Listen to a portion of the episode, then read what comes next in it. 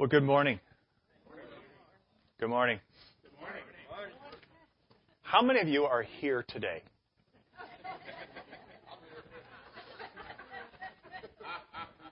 I mean, that's a legitimate question. Do you ever catch yourself when we're singing worship songs going, all right, I'm here, my mind's there, whatever. Oh, yeah, I'm supposed to be singing. And you have to smack yourself upside the head and go, I'm here. I'm here in worship. I greeted somebody beforehand who hadn't been here for a while, and I won't mention his name, but his name's Gordo. And, um, and, uh, cause he's been on some wild, crazy pace of work for the last month. But, uh, I was just uh, saying it's good to see you today, and he was glad to be here today. And, uh, you know, I was thinking we have a privilege and a blessing to come together to be in the house of the Lord. I was glad when they said unto me, let us go into the house of the Lord. Psalm 100 says this, Shout for joy to the Lord, all the earth. Worship the Lord with gladness. Come before him with joyful songs. Know that the Lord is God. It is he who made us, and we are his people, the sheep of his pasture. Enter his gates with thanksgiving and his courts with praise. Give thanks to him and praise his name. For the Lord is good and his love endures forever. His faithfulness continues through all generations. And I'll ask you again. How many of you are here this morning? Amen?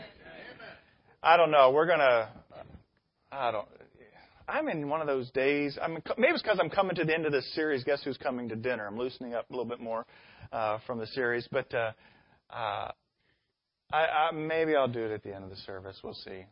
Maybe not. Guess who's coming to dinner? We have two more guests today and next week. We finish out, and then we're going to step into a new series as we move into the fall. But um, I've enjoyed this series and the different uh, people that we've had gather around the table. And uh, we've said that when you have a dinner meal, the first thing you need to be doing around the table is to have prayer.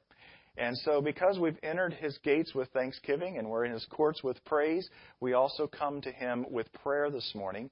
And so, we're going to have our prayer time around the table before we meet our guests and step into God's Word for today. And uh, last week, Amelia did a great job leading us in prayer time uh, with a Spanish prayer. And I thought we would change it up a little bit today. And no, I'm not going to have somebody do it in Hebrew or anything. But um, I would like us to have a team prayer today. I don't know um, if you do this or practice this at home, if you have children or grandkids, whatever, or when you're just even with friends. But um, I've encouraged my family to be on the spot in case I ask them to pray. And they used to bucket in the early days, and then they started to work their way into, all right, Dad, I'll pray kind of thing, right?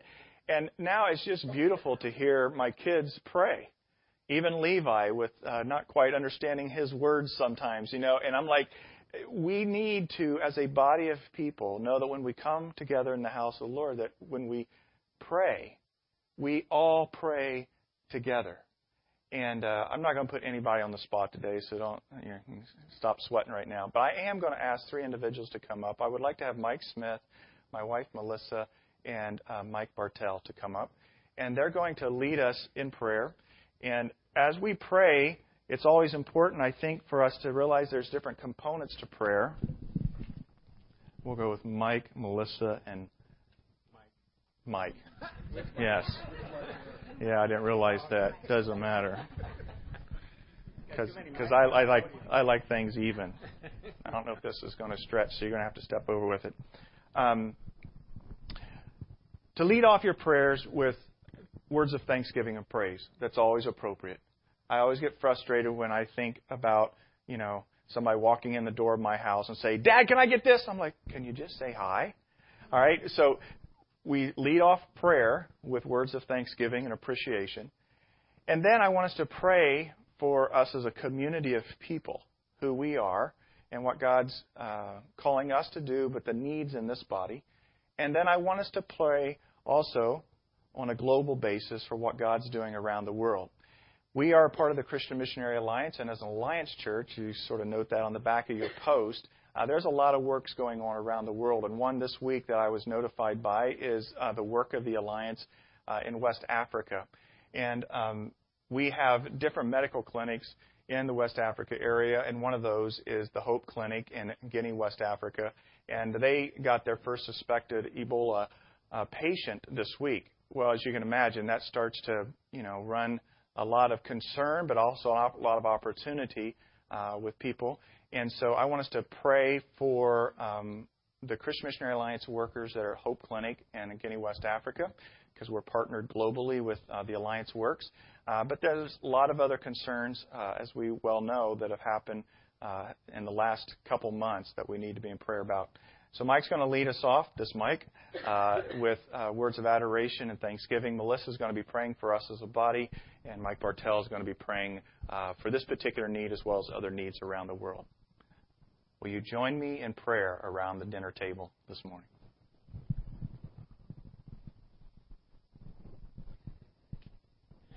Thank you, Lord, for being such a loving God. And I praise you, I praise you, I praise you. Lord, your blessings are so numerous, Lord, I'd spend an hour up here praising you for them. Lord, your salvation that brought us a future. Lord, that salvation also brought us peace. It brought us, and I thank you for the protection, the provision, the healing, and the peace you give us, Lord, through your precious Holy Spirit that you left for us, Lord. You didn't leave us orphans, and I praise you for that. I praise you for the air we breathe, Lord, for the bodies you've given us, for the ability to act on all the purposes that you give us, the gifts that you give us. I praise you for that, Lord. I praise you, Lord, for most of all loving us so much and putting up with us. And Lord, I just thank you, Father, for the future. I thank you and praise you, Lord, for what this church is going to do. I praise you, Lord, for what you're going to do collectively and individually. And Lord, I just want to praise you for who you are, what you're doing, and for the future. Thank you, Jesus. And Father, we're so thankful that you allow us each week to gather together as a church family in a large corporate setting. Father, I pray for all of the physical needs that we have here, um, from physical health. Father, um, I pray that your healing balm would be um, each person's portion, Lord, that you would bring healing to bodies, Lord. We also pray, Lord, for possibility of job loss, that um, you would you would um, meet the needs of of um, each individual. Lord, you've said that uh, you won't even let the sparrow go without, and that you would take care of even just a little bird. Father, how much more do you love each of us, and that you would care for each person in this congregation? Father, we're thankful that you have um, given us our children, and we pray for the children of the awakening. Some of them heading back to school this week. We pray, Lord, for your mercies. We pray for um, a peace in their spirits. Father, um, in the weeks to come as well, as college students um, go away to school, other schools begin, I pray, Lord, that each home would be girded up with your truth, that each home would be a place of safety, that each home would be a place that um, the children love to come back to. Father, we pray for our children's ministry and the um, unbelievably awesome volunteers that we have. I pray, Father, that you would give each child um, that they would come out of this this um, Sunday morning knowing that you love them, Lord, and that the um, volunteers would enjoy serving you and um, give their and we thank we're thankful for their time, Father. Lord Jesus, we pray for the, the student ministry and we're so thankful that we have a group of kiddos that want to know more about you. And we pray as they go into their schools this coming weeks that you would help them to be a light in our community. Father, we pray for us, um, the awakening as a church as a whole, um, as we minister to people outside of our church. Lord, I pray for the Temecula Valley that as each of us touch individuals throughout the week, whether it just be in a line at a grocery store or at a workplace, I pray, Lord, that they would see Jesus, they would see you, um, in our actions. Father, we love you. We praise you. We thank you for this church body.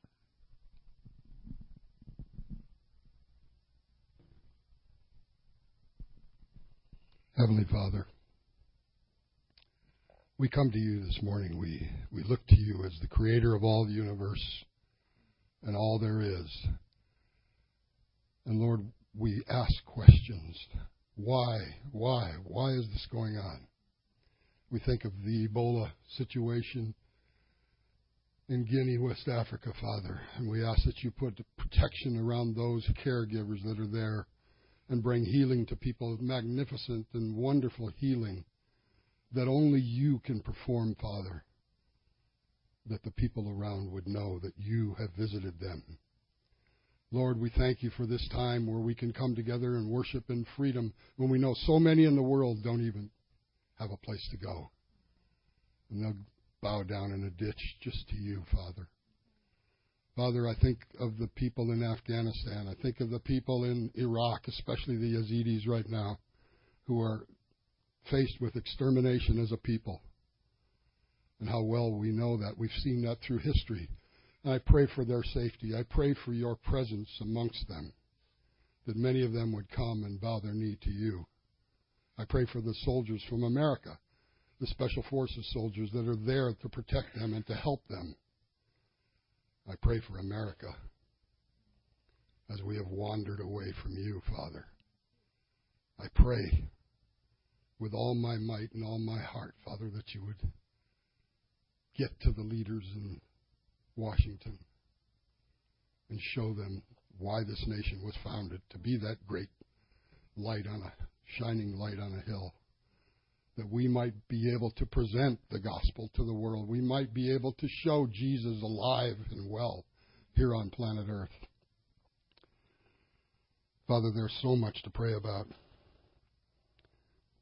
And no, I know that most here in this room would know that I'm always praying for Israel, and especially the situation in Gaza, Father. And I ask, knowing the end from the beginning, as I know your word, Lord, that you will be glorified in all of this eventually.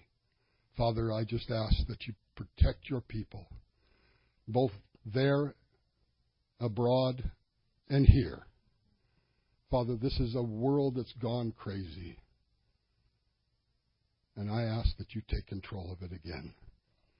It's a simple prayer, Lord that you take control again. We know that you know the beginning from the end. And I ask that you bless every life that is here this morning and those that they represent. Lord God, creator of the universe, nothing is too small for you. I ask this in Jesus' precious name. Amen.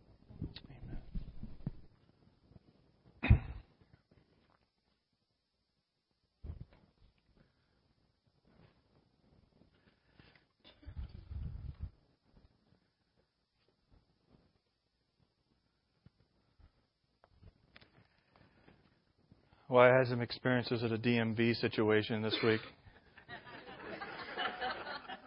oh my goodness, California. God bless you all people. But aren't you glad you don't have to take a number to talk to God? We can just circle up and we can pray. And we can pray about things that are heavy on our heart, one to another, and together corporately. That prayer is offered up as incense before the Lord. And He not only hears our prayers, but He is powerful to act upon our prayers never ever lose sight of the power of prayer. We do not pray for the work, prayer is the work. Thanks for sharing together in that around the table. We uh, have a picture here of one of the many socials that uh, went on in the last uh, couple months concerning Guess Who's Coming to Dinner. If you uh, were not able to make it to one of the socials, come talk to me personally afterwards. The summer is not quite over yet, and if you're feeling lonely, we want to get you connected with some friends, all right? But uh, we come down to today. Guess who's coming to dinner? You guys uh, different people have been coming to me about different characters. We have this character, that character, whatever. I am sorry I'm not going to get to all the characters that some of you would like to have. So, you know, maybe next summer or somehow we'll pull it back in and we'll continue to go through some of the Old Testament characters. We've been predominantly majoring on the major characters. Part of me has wanted to jump into some of the minor characters, some of the uh, really whacked out characters, and some other things, but we stayed with some of the prominent main characters of the Old Testament and invite them to our dinner table to see what they would say to us in uh, 2014, uh, Temecula Valley. And today, who we invite to dinner, you would probably guess if you're on the journey, it has to be a prominent character we cannot miss, and that is the character of David. And so we are going to focus briefly on the life of David today. Yes, that's a young David there in that picture. Uh, but David spans over uh, quite a, a significant section of the Old Testament. And so when I came to realizing I really wanted to, you know, anchor on David towards the latter part, I was uh, taken back by where do I really anchor the whole story of David at because it's young to old. But uh, if you look back at our timeline that we've thrown up from week to week, the timeline uh, describes from the early creation all the way to uh, the uh, captivity issues and then into the restoration of the people back uh, in Israel. But the united monarchy sits right in the middle, about 1000 BC, uh, 1,000 years before Christ came, and you have Saul, David, and Solomon. Saul, David, and Solomon, and to some degree they all go together because the story just unfolds in First and Second Samuel, and from there. And so uh, that's where we're moving is into the middle part today, after the period of the judges, and we talked about that a couple weeks ago with Gideon and uh, the cycle of falling into sin and then crying out to God and God bringing a deliverer.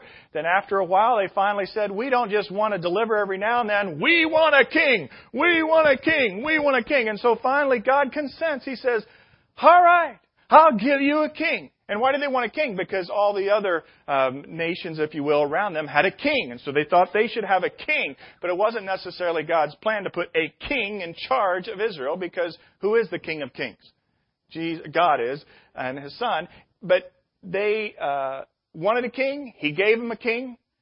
Samuel was the guy who was orchestrated, used by God as part of the end of the judges period. And God called him to pick Saul and Saul was picked, and Saul didn't do a very good job. In fact, within just a few short days, God started to write Saul off. And he started to pick someone else. And that person he picked was David. The person he picked was David. And so the David's story begins at a very young age. And uh, one of the key things, if you want to just sort of put down the heart and the gist of today, um, that really needs to be known about David uh, if he was uh, to come and have a conversation with us around the table, what would David share around our dinner conversation today? I think it would lean right in to how David is described throughout all of Scripture. And one of the reasons it's exciting to look at his life this morning, David was known as a man after God's own heart. And he would just simply say, be a person after God's own heart. If you want to know simply what we're going to be talking about today. He was a man after God's own heart a man, a woman, a child after God's own heart. That was his branded identity. But you need to know this about David. He had a trajectory that wasn't just up and to the right.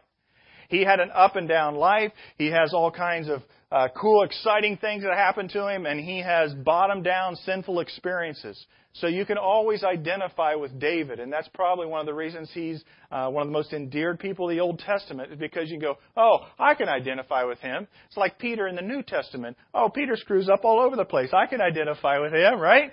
And so here's David, a person, a man after God's own heart, but yet we identify with him because of all the different seasons and the trajectories that happen in his life. Now, David came to be picked by God at a very young age. And David was picked by God for a particular reason. When Saul started to disobey God and wasn't following through, the word came that God was going to lift his pleasure from Saul. And he was going to place it on someone else. We find this in 1 Samuel 16, verse 6.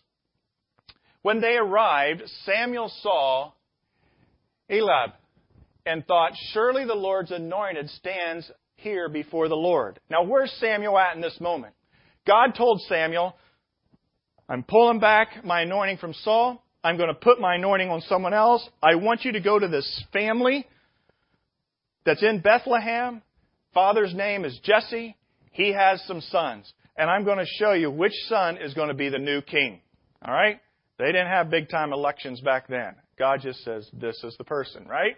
And so Samuel's being used by God. He goes to Jesse's house and he sees the sons starting to come out. And there's some really strong, dapper kind of sons. People go, boy, that has to be the person. And that's what he's saying here.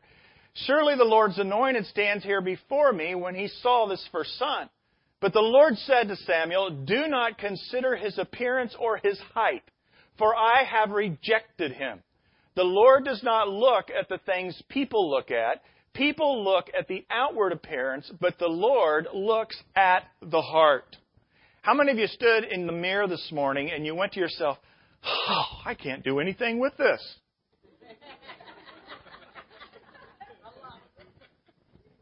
Good news! If God's standing with you, looking in the mirror, He's saying, that doesn't matter to me. No matter how tall you are, how short you are, how much weight you put on or not put on, what your clothes look like, what type of, you know, uh, tight facial features you have or things, God doesn't care. That's good news. Because you live in a culture that week in, week out is telling you to be defined by how you look or what you have or who you are entitled. That's not where God looks. And that word is for someone in here today. Because you've been crushed, you've been beat down, somebody has been on your case, some things have happened, maybe there's health issues, other things, and God says, I'm not looking there. I'm not looking there. I do not look for what other people look at. People look on the outward appearance, but the Lord looks at the heart. And that's not the thing that pumps the blood through your body. The heart is the center, the very core of your being, who you are. And so one son after another after another, he went through seven of them. And Samuel says to Jesse, he says, There's none of these. You got any more sons? And I got one. He's out taking care of the sheep, though, the youngest one. Bring him in. So he brings in David. And he sees David as a young boy and he says, This is God's anointed one. This is God's anointed one. Now, when you're in a uh, situation that you have a, a lot of siblings, you know that you have to fight for what you can get around the table and otherwise when you're the youngest many times. But God looked past all the others and he saw the youngest.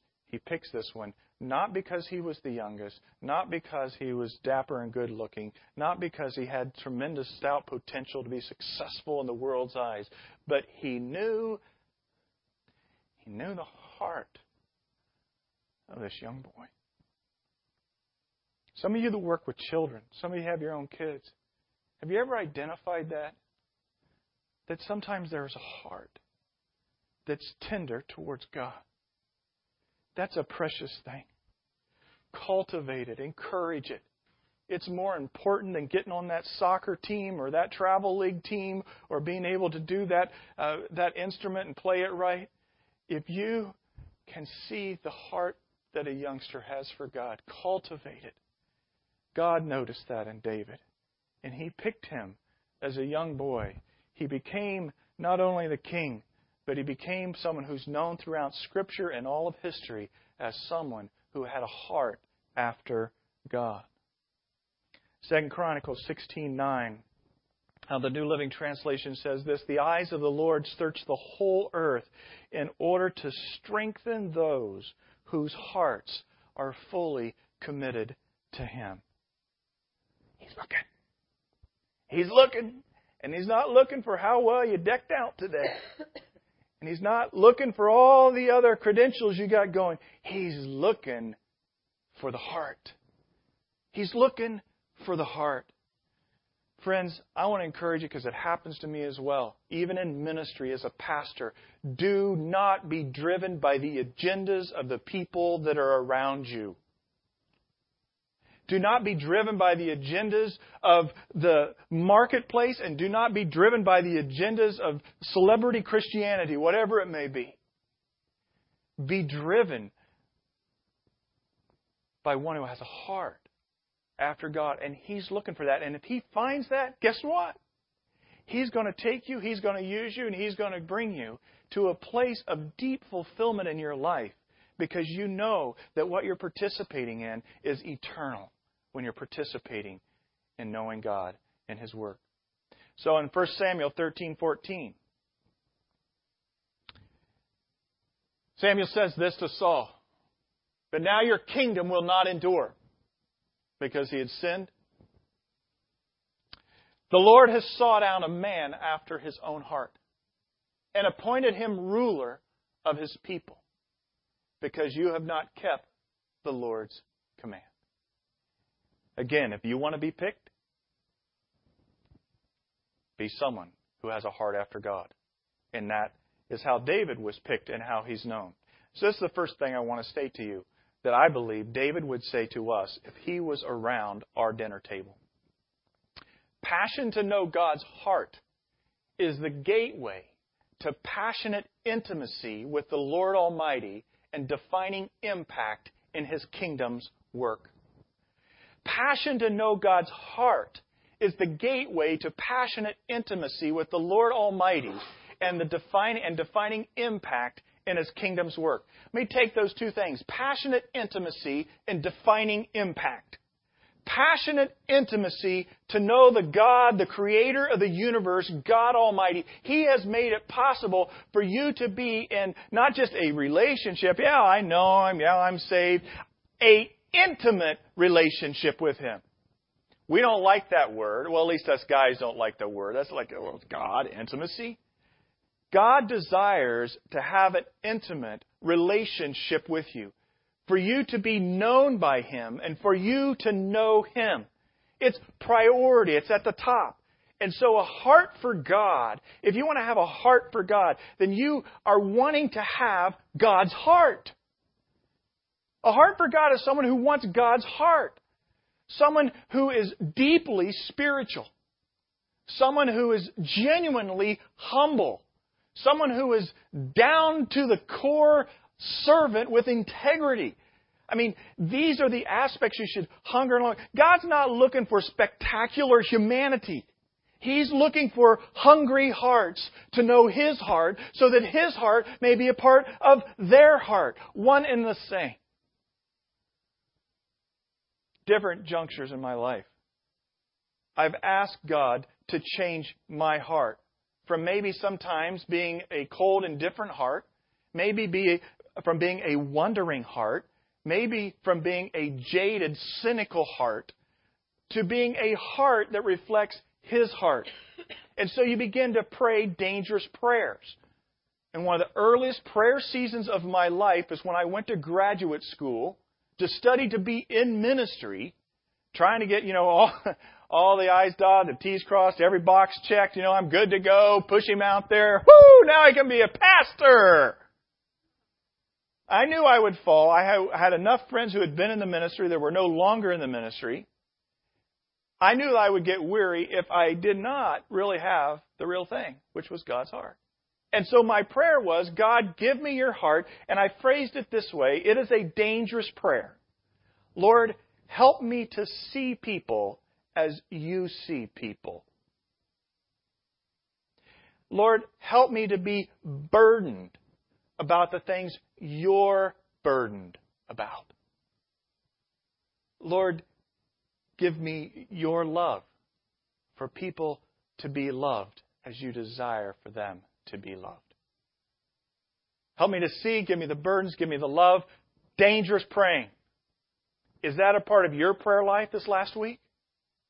Or has your prayer life been more of, boy, let me help help me help me pay the bills this week? Or could you just take away that pain in my body? Lord, could you just get a hold of my kid and put them in their place, get them turned around? No. Those are all fine prayers because they're out of the needs of your heart. That's good. But the prior prayers need to be God, I want to have your heart. And to do that, I want to go on a journey with you of building intimacy. A lot of times that for me has been defined by my walks. I mentioned it before I went on one last night. Was a nice. I'm so thankful God gave us a place to stay and live here in Temecula that actually has a, a quarter mile, half mile uh, dirt road I can walk. And uh, I looked up at the moon, sort of bright last night. Having a nice, nice prayer walk. It was late around midnight, and uh, my dog Maggie running off ahead of me wherever and I thought to myself, you know, it's the same moon that I had back in the Midwest. It was the same moon that I started walking underneath when I was 15, 16, 17, 18, 19 years old, when I started getting serious about my walk with God. The moon to me doesn't necessarily represent anything other than the God of creation is there and present. Same with the stars. Same with the sunrise I saw come over the mountains this morning early. I want to know the God of the universe, and I want to spend time in His presence, and I want Him to change my heart to reflect His heart. Whether or not I succeed in life, in ministry, whatever it may be, I want to go from this life to the next as one who is known as a man who is after God's heart.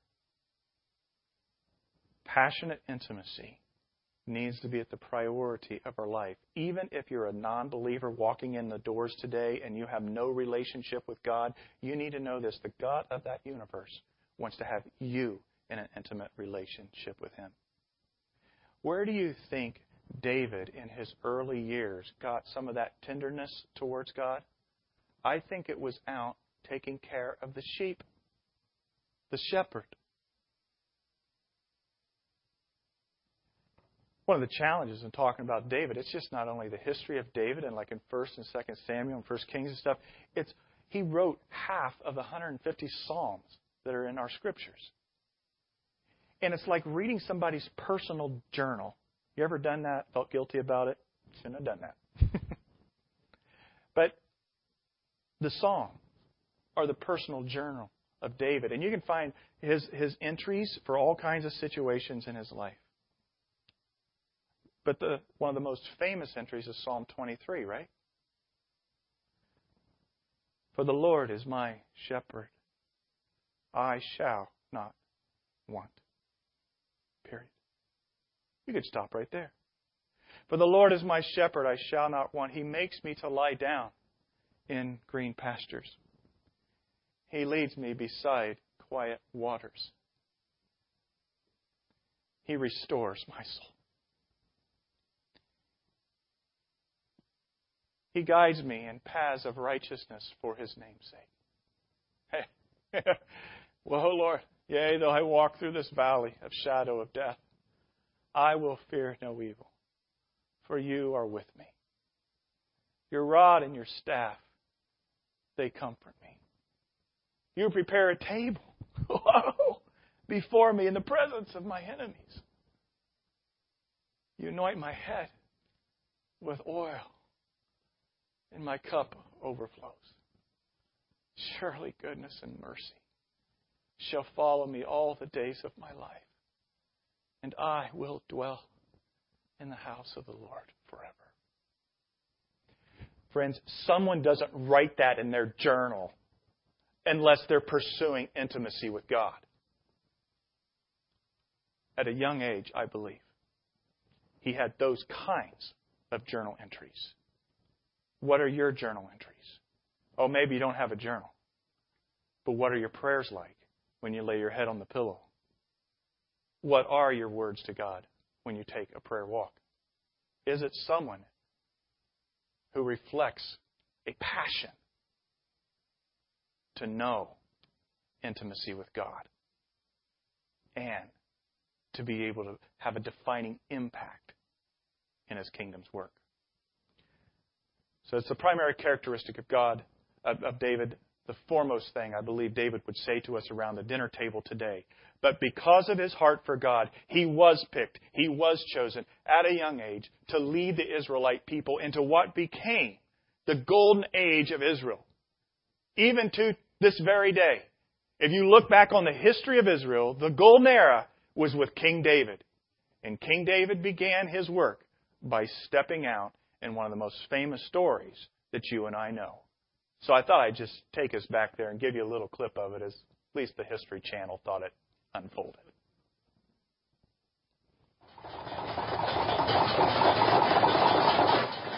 To secure the promised land, the Israelites must defeat the Philistines.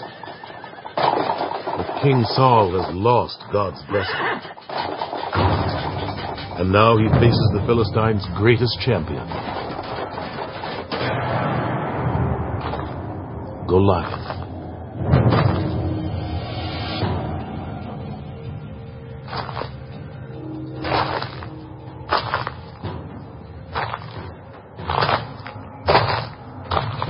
Will one of you fight me? Israelites, you win. And the Philistines will be your slaves. I win. And you will be our slaves. Someone must fight him! Not you, Jonathan. The warrior who defeats him will be a rich man. Not one man in Israel. Not one of God's people.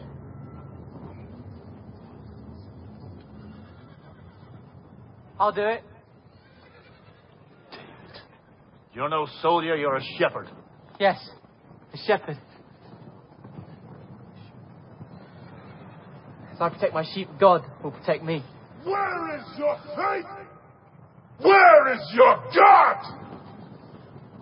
I will kill him. You'll need this.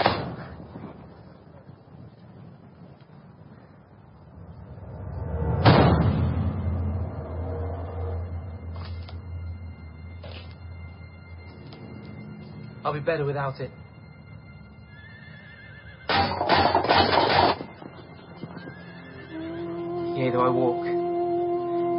Valley of the shadow of death, I fear no evil. You are with me. Thy rod and staff, they comfort me. You anoint my head with oil. My cup overflows. Surely goodness and mercy shall follow me all the days of my life.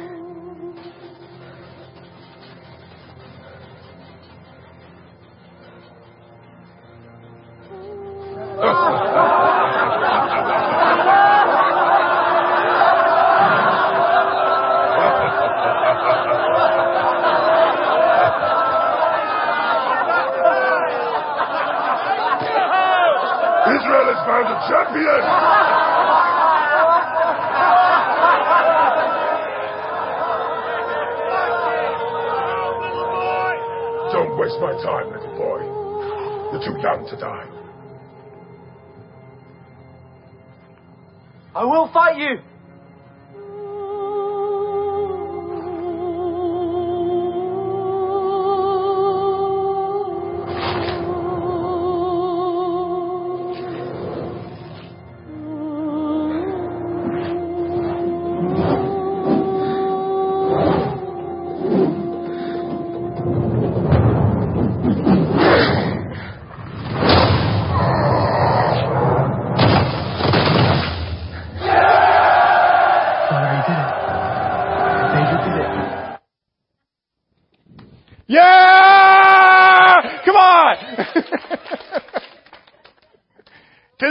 This very day, they talk about somebody small taking on somebody big. It's a David and Goliath story, right? Goes all the way back to the young boy who had a passionate heart to know God's heart and was able to walk into something that I wouldn't have walked in. I'll do it. How many would said, I'll do it? I think most of us have been pushing everybody else around. Or doing what Saul did with his son. Not you, Jonathan. I'm going to save you. It's crazy.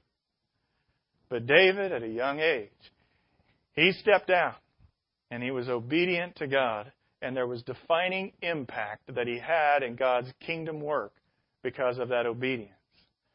Now, David there didn't become king, of course, right away. In fact, there were a number and number of years that he rightfully submitted and respected King Saul, even though Saul was not respectable.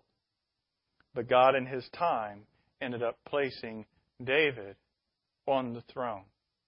And David did defeat the enemies, and he did establish the prominence of the Israelite people. Why? Because God's into nationalism? No. God's into worship. And we worship many a times by seeing God in the lives of others. And so God blessed the Israelites so that they could be a blessing, so that all of us could come to a place of worship and following Him. And the reason we would cheer for something like that, yeah, why? Because we like enemies defeated, be defeated, that are not God centered. and those who do have a heart after God, for them to be upheld. I, um, you know, when I watch a clip like that, and then you go back, and I'd encourage you to go back to um, the scriptures and read um, the story of David and Goliath in 1 Samuel 17. Uh, it's interesting. You start to tie into um, uh, the unique characteristics of what's actually happening. Like even there with Goliath, Goliath was probably about nine feet tall, they believe. But when the stone hit him, it embedded deep into his skull. It just didn't pop out. It embedded in his skull, and he didn't fall to the side. He fell straight forward. And then they didn't show the gory part, which is David took his sword and did what? His head off. All right? I want you to know that the God of the universe still has eyes that are looking to and fro to find those who have a heart for Him. And those who have a heart for Him and establish it as a priority, they will come to a deeper place. I know unique pronounced personalities and all, but a, a place growing intimacy with God and defining impact. But David had his downside stories too. And probably the most well known is when he was riding high, he was riding at the peak of who he was as king. He had his armies out fighting in the spring, scriptures say, as they would often do. And scripture records that he was roaming around on the roof of his building. They weren't slanted roofs, they were flat roofs. And as he was roaming around on the flat of his building that one day, he looked across the way. He looked across the way, and Scripture says this 2 Samuel 11 with David and Bathsheba. One evening, David got up from his bed and walked around on the roof of the palace. From the roof, he saw a woman bathing. The woman was very beautiful, and David sent someone to find out about her. The man said, She is Bathsheba, the daughter of Elam, and the wife of Uriah the Hittite. Then David sent messengers to get her. She came to him, and he slept with her. I bet David wishes 2 Samuel 11 he could rewrite. David fell at his peak. It's been one of the most poignant statements that I ever remember preached in a sermon before. Because none of us are outside the ability to fall so dramatically as David did in that moment. He not only sinned with adultery. Bathsheba got pregnant. He tried to cover it up. He brought her husband back from the front lines, hoping that he'd sleep with her and it would be covered over. Uriah wouldn't sleep in his home. He would sleep at the palace entrance. David wined and dined him the next night, thinking he'd get him drunk. Then he would go back home and lay with his wife. Uriah didn't. Because he says, Why should I have the pleasures of home when my brothers are out there fighting? So David said, He sends him back to the front line, along with a messenger note that basically says, Put him at the very front. And when he gets out there, withdraw so he's standing by himself to be sure that he's killed. Friends, that's premeditated murder.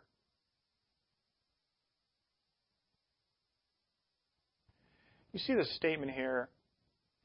From the roof, he saw a woman bathing. The woman was beautiful. And David sent someone to find out about her. Acknowledging someone's beauty is not a sin.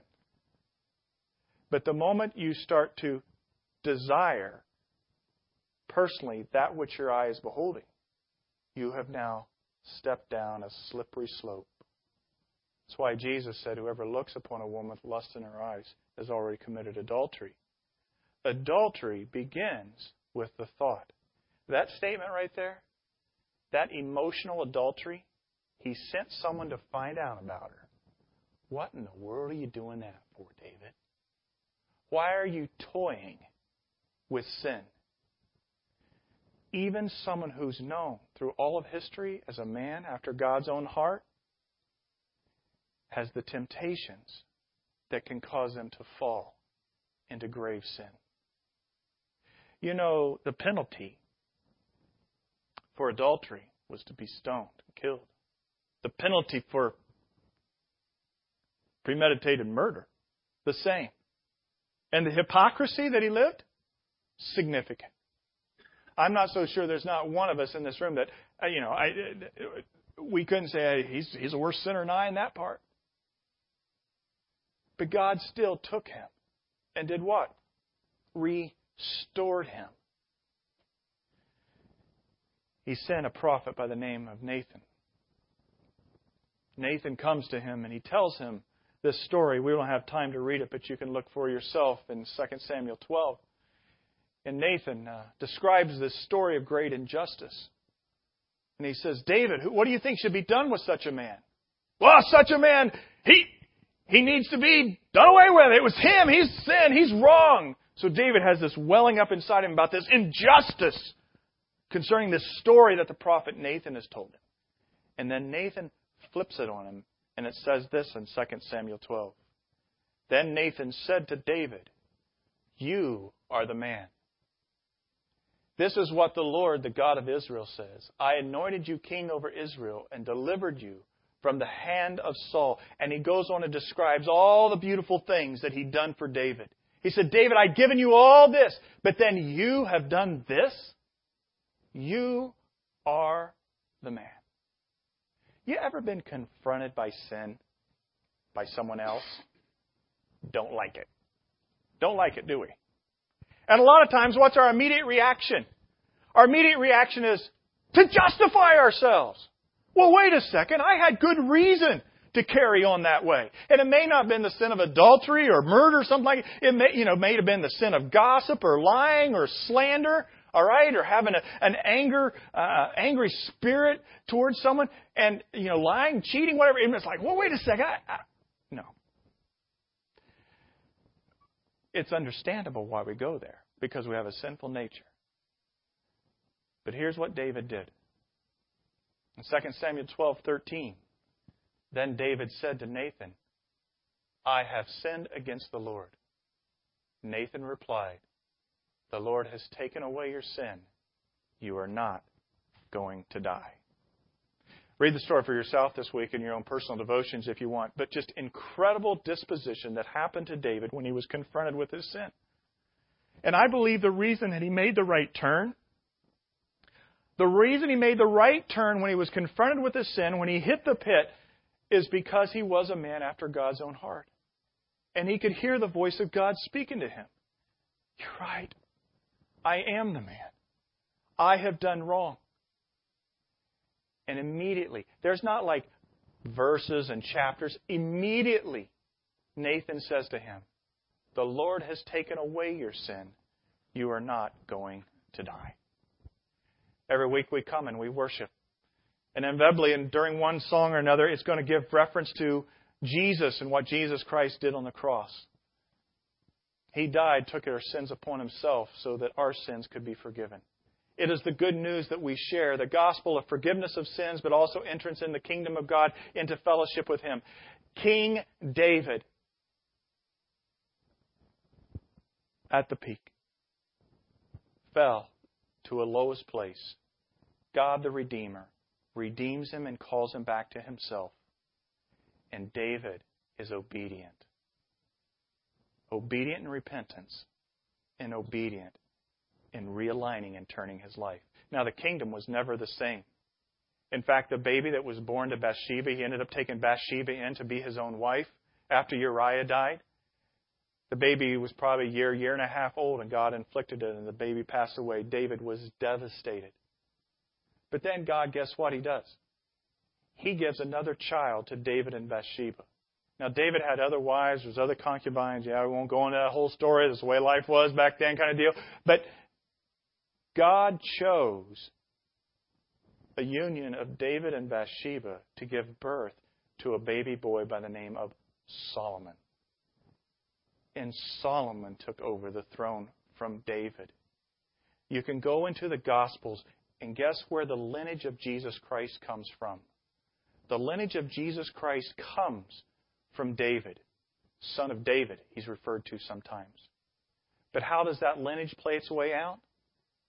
Through Bathsheba, through Solomon, all the way to Christ. Of all the lineages that God could have picked, why in the world did he pick the one through Bathsheba? Why not pick one of the many other sons that David had? I think God delights in taking brokenness. And some of you have some pretty pitiful brokenness in your life and redeeming that. You just hang on and stay through, true through the years, and He will establish His blessing upon, in, and through your life and your family. So, the second thing I think David would say to us is this the difference between failure and greatness when falling sinfully before the Lord is whether you offer genuine repentance and embrace genuine grace. The difference between failure and greatness when you fall sinfully before the Lord, and we all fall, is what you do when you fall. Do you offer genuine repentance? Not, oh, I, you know, trying excuses. No, I have sinned. It is me. I am the man. As surely as on that video clip when David said, I'll do it. Just simple statements. It's me. I'm the person. I have sinned. Period. And you repent. And then you embrace God's grace. Let's go back to his journal. His journal, Psalm 51. Psalm 51 is his psalm of repentance. His psalm of repentance concerning the David and Bathsheba. Concerning his situation with Bathsheba. Have mercy on me, O God, according to your unfailing love. According to your great compassion, blot out my transgressions, wash away all my iniquity, and cleanse me from my sin.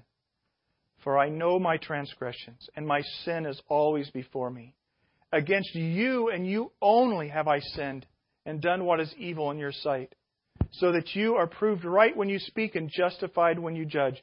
Surely I was sinful at birth, sinful from the time my mother conceived me. Surely you desire truth in the inner parts. You teach me wisdom in the innermost place. Cleanse me with hyssop, and I will be clean. Wash me, and I will be whiter than snow. Let me hear joy and gladness. Let the bones you have crushed rejoice. Hide your face from my sins and blot out all my iniquities. And then verse 10 Create in me a pure heart, O God, and renew a steadfast spirit within me. Do not cast me from your presence or take your Holy Spirit from me. Restore to me the joy of your salvation and grant me a willing spirit to sustain me. David, his utmost concern was that the presence of God would be lifted from him. That's the mark of one who has a heart after God, is that the presence of God would always be with him, no matter what, even in his repentance and his embrace of grace. So I just want to close in prayer, and then we're going to have a closing song. I want you to know this this morning. If God's speaking to you, He wants you to come to Him. And you come to Him with genuine humility and repentance. And He comes to you with the loving embrace of His grace. This is not only for your life, but it's for your friend's life as well. It's the good news that we share. You pray with me? Father, this morning, your Spirit has spoken to a broken soul. May that individual find time today, this afternoon, this evening, to go into your creation and to worship before you with a spirit of repentance and a hungry heart to know you. Lord, you meet us in our deepest need. You do not abandon us if we come to you with an authentic desire to hear from you, to be rebuked by you, to be restored by you. I pray, God, for that soul that needs that forgiveness today, that they would find it in you even this hour.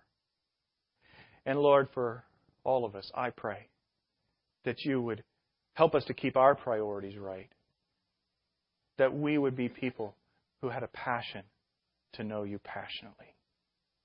So, Lord, help us on that trajectory every day amidst even busy schedules and other agendas that are pressing upon us. May we walk with you in the presence of all those things. And may we commune with you. May we have a love for your word as David did. And may we walk faithfully and upright with you to the best of our ability as you enable. And Lord, may we serve you in creating impact with others as you would lead. As you would lead. Lord, we love you. In your name we pray. Amen. David created new psalms. We sing a lot of the psalms that he wrote. He was known for being someone new, writing something new. Guess what? We're going to close with a new song. And as we close with a new song, the ushers are going to come to receive the Lord's tithes and his offerings as well as your connection cards. If there's a reason that you would like to see someone follow up for you in the time of need that you have, just note that on your connection card and turn that in. We'd be glad to do that or a particular prayer concern. But let's sing a new song as the Lord lifts our hearts. Chris and the team lead us, and the ushers will come.